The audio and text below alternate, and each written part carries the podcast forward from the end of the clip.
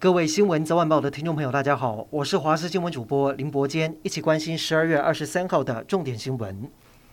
台北市发生第一例防疫旅馆将确诊者送错的乌龙事件。在上周六，一名住在防疫旅馆的居家检疫者被送往医院，没想到当场筛检却发现是阴性，再次比对之后才发现送错人。卫生局赶紧将真正的确诊者再送往医院。至于为什么会发生如此离谱的疏失，台北市观传局证实是防疫旅馆人员与卫生局接洽的时候，双方沟通有问题，加上救护车再送的时候也没有再一次确认。认确诊者的身份，指挥官陈时中强调，确认的工作要再加强，防疫不能大意。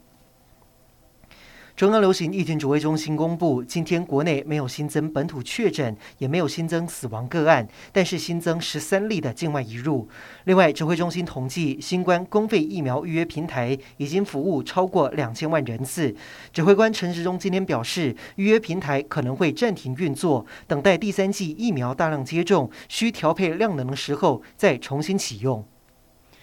农历春节与民国一百一十一年元旦即将来临，总统府今天公布春节贺年卡，呈现传统神祇虎爷肩挂的虎纹披风意象，以亮黄色与黑色为主体，封面的老虎斑纹与二零二二字样巧妙融合。另一方面，元旦升旗典礼将由医界五大公会主办，不只有百名医师、护理师，还有药师大合唱，也将由卫福部长陈时中领衔唱国歌。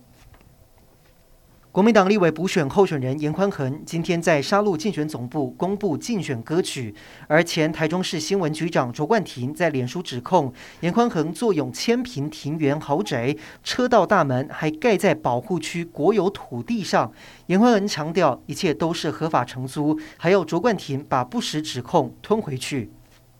公投落幕，核四确定不重启，国内绿能利用也再次受到重视。除了总统蔡英文先前宣布要在二零五零年达到近零碳排以外，美国、日本都有重大的绿能进展。再生能源推动联盟秘书长高如平表示，目前再生能源像是太阳能发电量都在进步当中，但是希望政府除了二零五零年目标之外，可以再订定出短期的期程，让外界更加了解能源蓝图。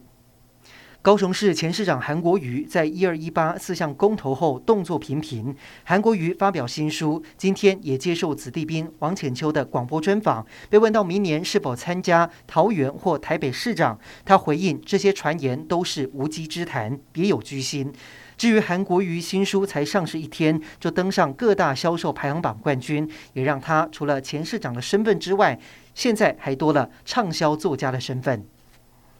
最近气温骤降，不少人都会准备暖暖包等御寒小物。而先前有一位民众因为长时间把暖暖包贴在同一个部位，后来出现红肿，到医院之后才发现这个是低温烫伤。而医师提醒，一般暖暖包温度大约是四十到五十度，不可以贴在同一个部位超过三十分钟。而最近出现快速加温的暖暖包，医师建议五分钟就要换部位贴，才不会烫伤。